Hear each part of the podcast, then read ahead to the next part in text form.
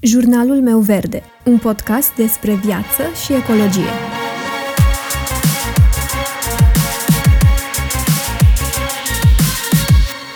Bună, eu sunt Alexandra și tu asculți Jurnalul meu verde, un podcast despre viață și ecologie.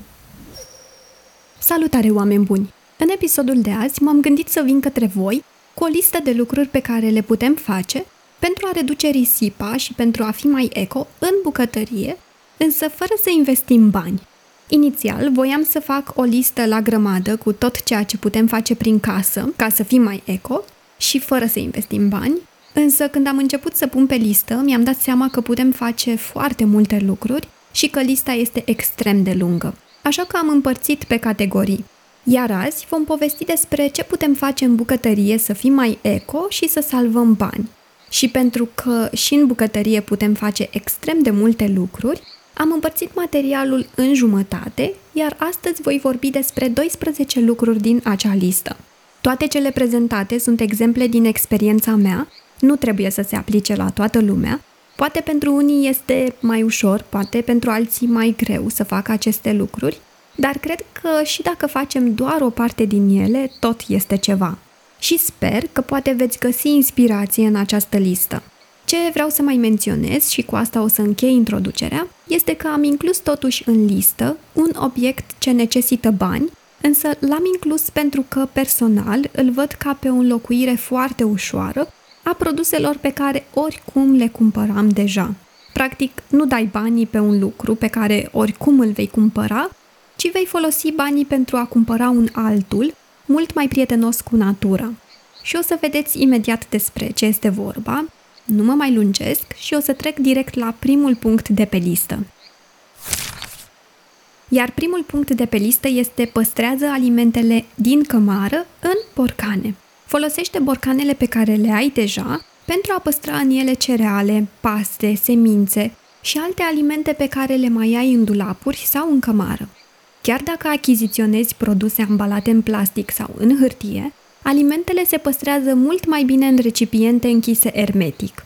Și, de preferat, să folosim borcane de sticlă și pe care le avem deja. Dacă folosim ce avem, nici nu facem risipă, iar sticla este o opțiune foarte bună pentru că plasticul poate dăuna alimentelor. Unele tipuri de plastice sunt toxice și am vorbit despre cât de toxic poate fi plasticul în episodul de podcast numărul 69 și am să las un link către el în descriere în cazul în care vreți să aflați mai multe despre acest material aparent inofensiv, pentru că nu este chiar așa. În plus, borcanele arată foarte bine, se organizează foarte ușor, în cămară și în dulap. Nu o să mai ai practic pungi unele peste altele, ci fiecare borcan va avea locul lui. Într-adevăr, durează mai mult până te urnești și îți faci curaj să reorganizezi cămara, însă și satisfacția este pe măsură, atunci când vei avea totul aranjat și unde mai pui că și prelungești viața alimentelor respective și reduci risipa prin asta. Reciclează ambalajele.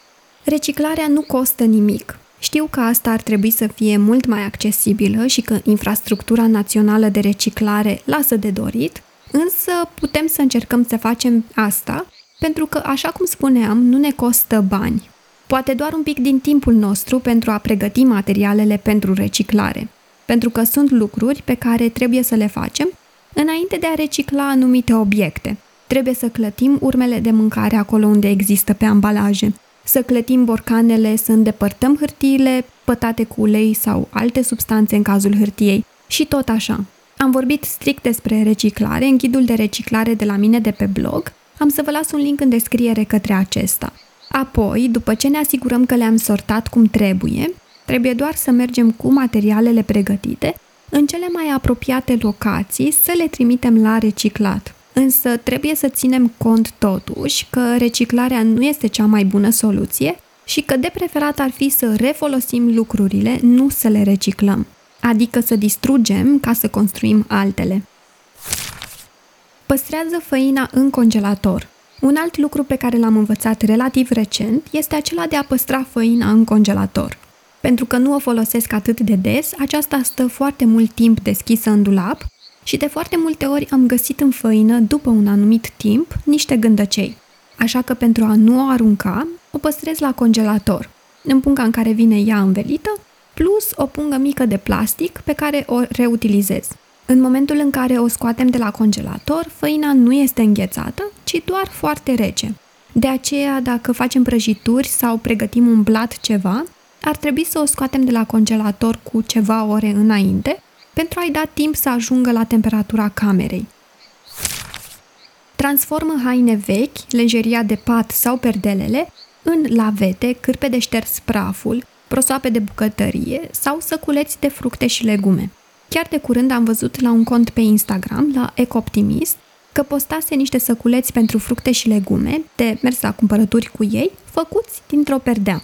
Mi se pare extraordinar când văd astfel de exemple prin care reutilizăm în cele mai neașteptate și creative feluri lucrurile din jurul nostru. Când le oferim o nouă șansă să fie utile, când le dăm practic o nouă viață. Cel mai sustenabil este să folosești ceea ce ai.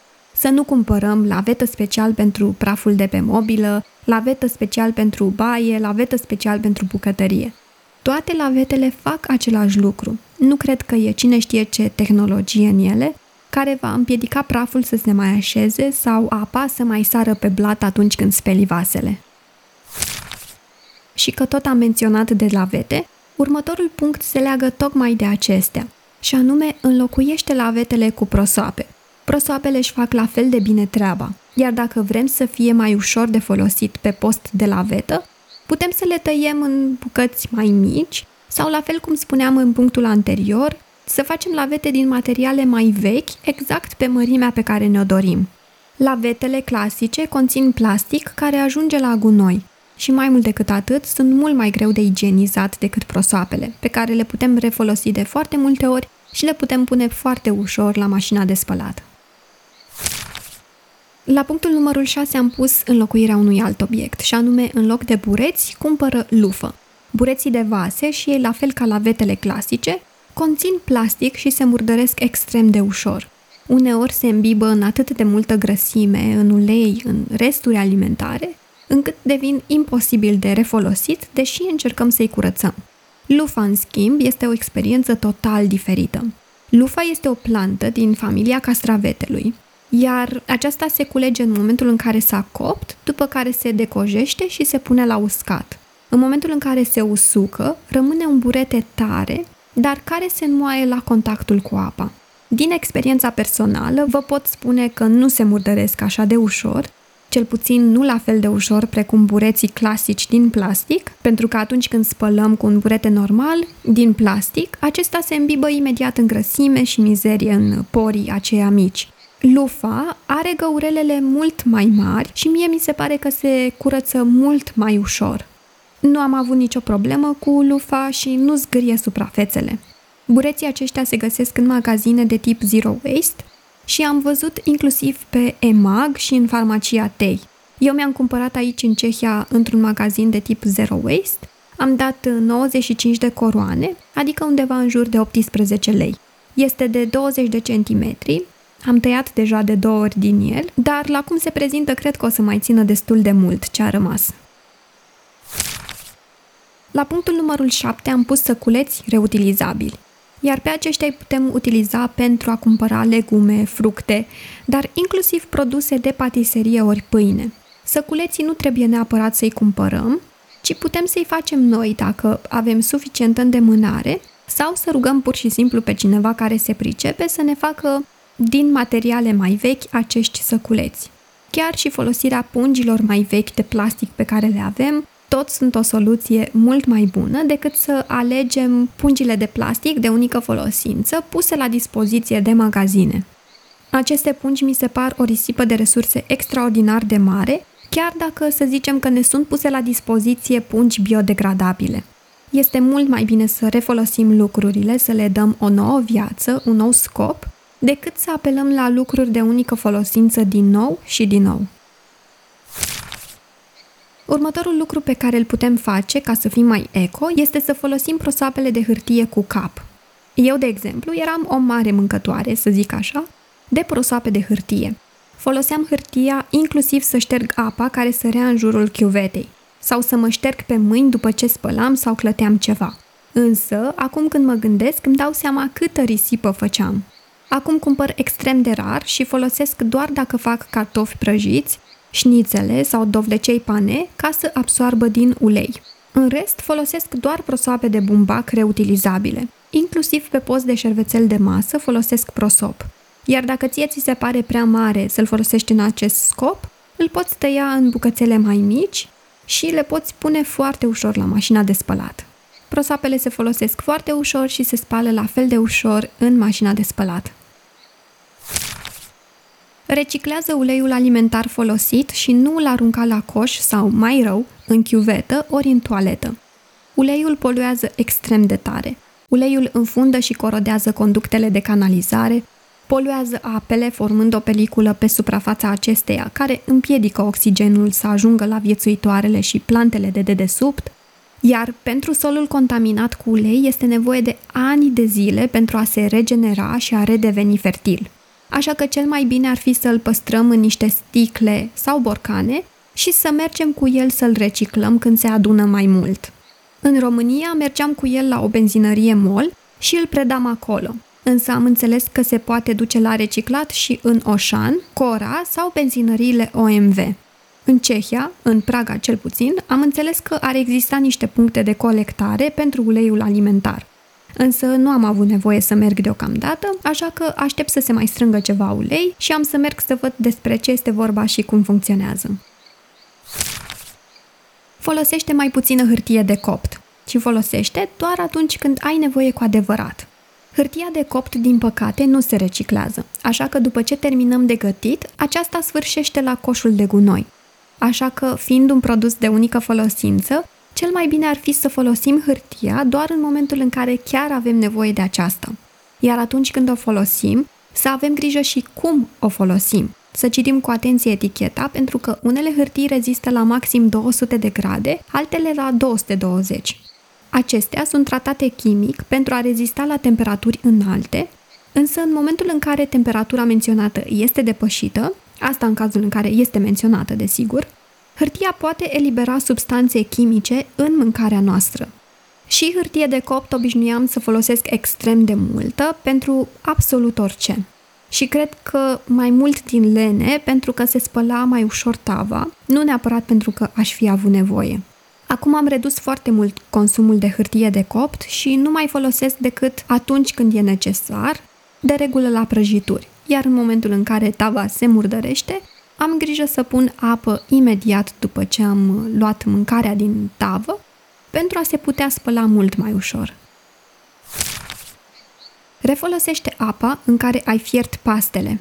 Pentru a nu risipi apa, Fierbe pastele fără sare și folosește apa, după ce se răcește, bineînțeles, folosește apa respectivă în grădină sau la plante.